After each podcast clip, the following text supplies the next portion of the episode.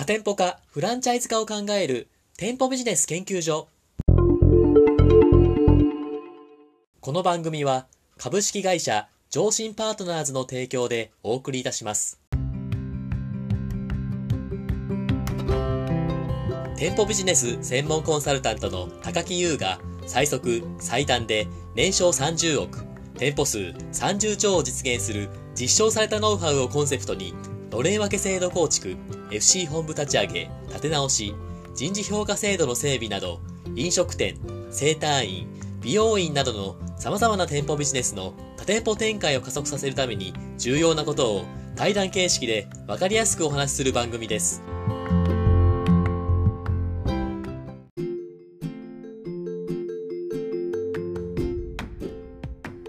こんにちは。パーソナリティの田村陽太です。配信第8回目となりました。本番組のメインパーソナリティをご紹介します。店舗ビジネス専門コンサルタントの高木優さんです。よろしくお願いします。よろしくお願いします。はい、高木さん。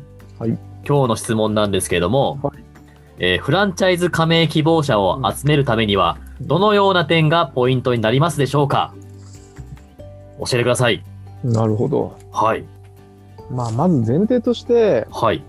フランチャイズ加盟っていう、はい。まずその決断はい。って、はい。ものすごい重たい決断じゃないですか。あーその加盟する側としてってことですか？そうそうそう。ああ、はいはい。まあこれ、フランチャイズ加盟すると、はい。普通、契約期間って、はい。まあ5年間ぐらいはあると思うんですよ。あ、平均それぐらいなんですね。それぐらいは最低やっぱりあって、はあ、はあはで途中で解約とかすると、あ、はい。違約金が発生しますみたいになってるような契約って多いんですよね。はあ、はあ、はっていうのはまあ途中で辞められて閉店とかされるとあ。はい。本部のブランドイメージが傷つくじゃないですかああ、そうですね。だからそういうことを防止するためにそういう契約になってるんですよねほうほうほだから一回始めたらう。はい。少なくとも5年間ぐらいははい。もうそこから抜けれないわけですよはい、はい。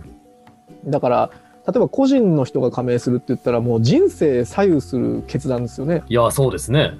それにその会社で新規事業として入ったってはい。やっぱ5年間はねもう抜けられないとなると、それはもう会社のはい命運に左右するような決断なわけじゃないですか、いや、そうですね。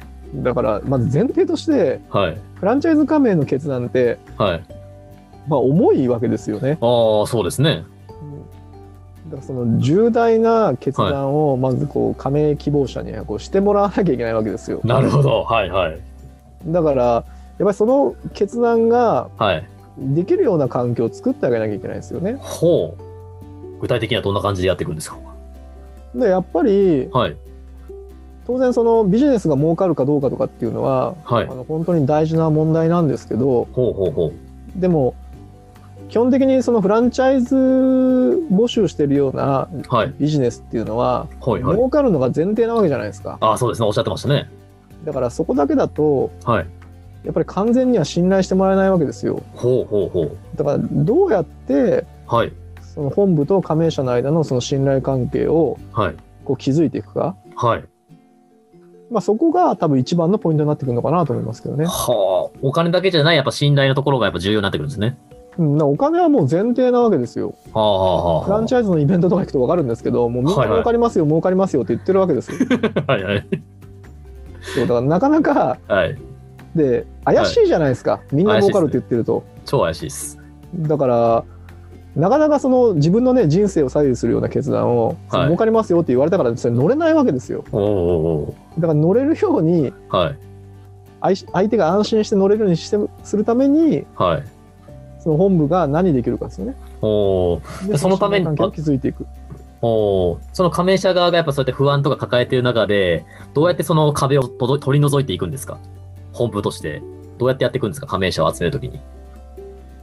まあ、い。だからどうやったら相手がその本部を信頼してくれるかどうかっていうことをはい。考えていかなきゃいけないですよね。ほうほで、まあ、例えばその人によってまあこれ若干違ってくるんでしょうけどう。ほ例えば私がじゃあフランチャイズに加盟しようかなって思った時にう。はい。やっぱり経営者がどういう人なのかとかっていうのは気になるわけですよ。だから経営者の人柄とかーはい。例えばその経営の思想とか、はあ、はまあ、理念とかあ、はい。フランチャイズを通じて何をしたいかとかやっぱりそういうのってう。はい。知りたいですよね。いや知りたいですね。でできればほい。そのホームページみたいなほうほホームページの代表挨拶みたいなところにう。はい。なんか明らかにこう作り込まれた情報はい。ではなくてほうほう。なんか例えばほう。経営者が直接うご説明会で話してくれるとか、はいはい。まあ、その直接じゃないにしてもはい。じゃあこう動画とかががこう YouTube に上がってるとかねああ、は社長がこう自分で、い。えーなんかこうコラムみたいなの書いてるとか、はい。まあ、こういう音声とかでもいいと思うんですよね自分の言葉で語ってるとかはい。こういうのってこう人柄が見えるわけじゃないですかそうですね。ら少なくともやっぱそういうのをはい。見てほうほう。この経営者は信頼できるんだろうかはあ、はあ、はあ。みたいなのってやっぱ知りたいですよねい。や知りたいですね。うん、それ以外にもはい。例えばこう加盟したら、はいはい。まあ、経営者となかなかね接することはなかったなくなると思うんですけどはいはい。スーパーバイザーって言われる要は加盟店を指導してくれるはい。人とは日々接するわけですよ。ほうほうほでそうすると今度はそのスーパーバイザーがどんな人かもやっぱり気になるう。はあ。わけですよ。まあ、加盟者側としてね、教育してくれるっていう意味でもね、やっぱはい、大事ですよね。だから加盟してはい。やっぱりみんな業績が上がるのかなってこう心配あるわけじゃないですか。はい。でなんかうまくいかなかったことがあった時にどうなるんだろうなみたいなこう不安をやっぱ取り除くためにははい。いやスーパーバイザーが日々どんな活動をしてるのかみたいな情報も必要かもしれないですよね。はあはあはあはあ。そうですね。月に1回こう店舗を訪問した時に、い、はい。やこういうところをチェックしてはい。えこういうところをその改善の指導したんですよみたいなことがはい。例えばこう情報発信されたりするとはい。あこういうところまでやってくれるんだなとかってうんうん。こうそういった情報ではい。どんどんどんどんその本部のことを知ってくれてはい。でなんかここは信頼できるかもしれないと思ってくるわけですよ。はあ、はいはいはい。でさっきお話した通りはい。えー徐々にその儲かりますよって言ってるだけじゃなくてはい。あここはなんかその経営者も信頼できそうだしはい。サポート体制もしっかりしてそうだしはあはなんか信頼できるかもしれないと思ってきてあ。はい。ようやくこうスタートになっていくというかああ、なるほど。そこ大事なんですね。そうだからそれをはいどうやってはい。その信頼関係作っていくか、ほうほうほう。もうここに尽きると思いますけどね。はあ、だなんかその信頼が大事っていうのがすごい伝わってきました。はい一つもう一つ質問なんですけども、はいさっきのホームページとかで、まあいろいろとその YouTube とかで経営者の顔とか出して、人柄を分からせて、で、まあ加盟者側の心理をこう和らげるみたいな話あったと思うんですけど、はいその、その前、もっと前段階、はいその、ここでは FC のお仕事をやってるって本部の仕事があるっていうところを、その加盟者に知らせるところ、しまず自社を知ってもらうところってすごい難しいと思うんですよ。うん、そこってどうやってやっていったらいいんですか？一番最初にはい。私たちはフランチャイズ展開してるんですよっていうのはいを知ってもらうってことですね。あ、そうですね。はい。そうですね。まあそれはいろんな手段あると思うんですよね。はいはいあ。の最近、まあ、例えばネット関係のもので言うとはい。あのフランチャイズの比較サイトみたいなはい情報サイトがあって、ほうほうほやっぱりそのフランチャイズ加盟先探そうかなと思った人が最初に何やるかって言ったら、う。はい。インターネットで検索するわけじゃないですか。ああ、そうですね。でそうすると比較サイトってめちゃくちゃ強いわけですよ。はいはい。だから何かそのいいフランチャイズ加盟先ないかなっていう人っていうのはやっぱり比較サイトに行きますからそういった情報サイトに、まあ、これ広告なんでね有料になっちゃうんですけど、う。はい。依頼しておけば、はい。まあ、結構見てもらえると思うんですよね。はでもそれ以外にもあ。はい。例えばもうやりたいフランチャイズの業種が決まってる人私はパン屋やりたいとか、ああ、はい。ジムやりたいとかっていう人は、はい。まあ、例えばそのジムフはい。ランチャイズとかっていうキーワードで検索してくるかもしれないですよね。はい。らそういうキーワードを狙いたければはい。自社で例えばリスティング広告出したりするっていうこともあるじゃないですか。ああ。リスティング広告って言ったら具体的にどういうことですか？ちょっと僕も初心者なんで教えてください。あの Google で、はい。えーこういった検索キーワードはい。今お話したようにこうジムフランチャイズって検索されたら、はい。あの一番上に広告がこう表示されるわけですよ。はい。はい。はい。あそこに自社のホームページとかっていうのを掲載するしてもらうああ、なるほ広ど。告はい。でそういうのを載せておけばはい。だからジムフランチャイズ加盟とかってはい。こう検索してくれた人にその自社サイト表示できればはい。そういう人っていうのはこうジムのフランチャイズ加盟に興味持ってる可能性高いわけじゃないですかそうですね。らそういったキーワードで広告かけて、はい。えー先ほど話した情報サイトみたいなのを経由せずに直接取ることもできるかもしれないし、ああ、なるほど。まあリアルの媒体で言ったら、ね、よくあるのは展示会はいはい。に出せば、まあ、フランチャイズ加盟した人いっぱい来ますから,、はい。そういった人たちと、はい。まあ、出会ってはい。で自社のおまあ、ビジネスのプレゼンテーションとかをしていくわけですね。ほうほうほう。でも結構そういうの出したら結構高いんじゃないですか？費用とかかかるんじゃないですか？やっぱり高いですよ。はい。や、あのーはい。新規のお客さんをやっぱりこう取るってはい。すごくお金がかかる。ああ、はい。だからまあ私の経験則で言うとはい。フランチャイズの資料ダウンロードはいはい。1件取るのってはい。やっぱ大体広告費で言ったら5000円から、はい。まあ、1万円とかかかるんですよね。はあ、そんなかかるんですか？そうですね。はあはだそれをやっぱり前提にあはい。でもその広告費無駄にしたくないじゃないですか。いや、そうですよ。絶対そうですよ。らその広告費をやっぱかける以上はい。資料ダウンロードとか問い合わせしてくれた方をはい。やっぱりいかにしてはい。こう関係作ってはい。加盟まで持っていくか、はあはあまあ、これはは大事ですよね。あ。そこがやっぱ信頼の獲得につながるってことですね。そうですね。ああ、なるほど。やっぱそこら辺のやっぱ広告とか、最初に集めるってところが、やっぱそれは企業としてはこう、コストというか、もはいう自信持ってそれを払わなきゃいけないっていうのはやっぱ大事なんですね。はい。ああ、なるほど。ただ大事なのははい。やっぱそこって一番お金がかかるポイントではい。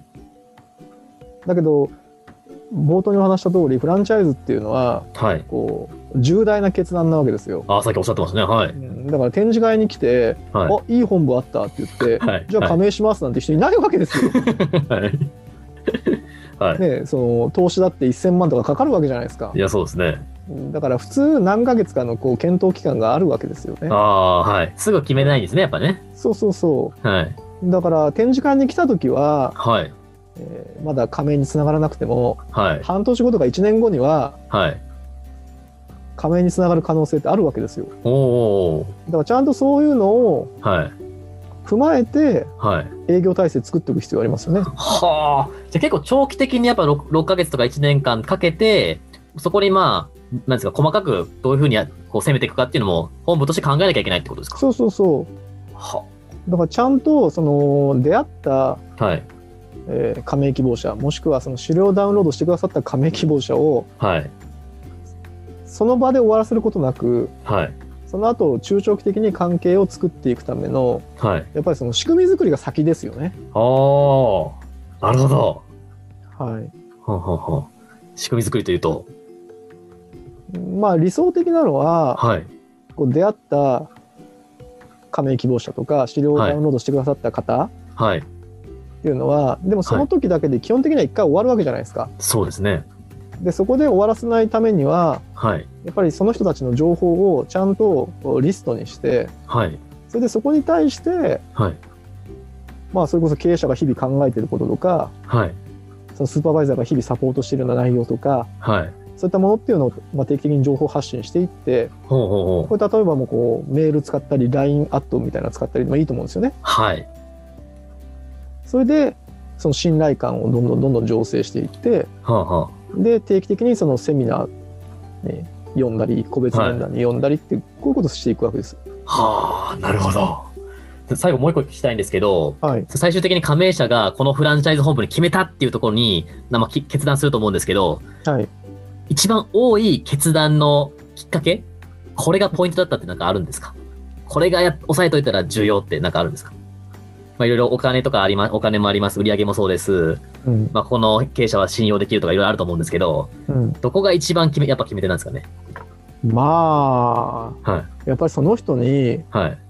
経営者にはい人生預けられるかどうかほで、う。はい。えー感じる瞬間ですよね。おおでもこの人をはい。と一緒にやっていきたいってはい。思ってもらうためように、はい。まあ、どう働きかけていくかなんじゃないですかね。はいはい。だから例えばはい。その経営者との最終面談の時にはい。その本部に加盟するとはい。この経営者だったら絶対にこう成功させようとはい。何でもやってくれるとはい。はい全力を。尽くしてくれるって例えばこう感じられた瞬間とかはあ、はいはいはい。やっぱりその一番最初の興味っていうのははい。例えばその収支のデータとかはい。収支モデルっていうよく言われますけどそういったものを見てはい興味。を惹かれるんだと思うんですけれども、ほうほやっぱり人生かけるとか企業の命運かける決断っていうのは、う。はい。やっぱりその経営者とか事業責任者はい。その人にまあそはいの人生とか企業の命運を預けられるかどうか、そこはが決断できる瞬間なんじゃないですかねあ。。はあ。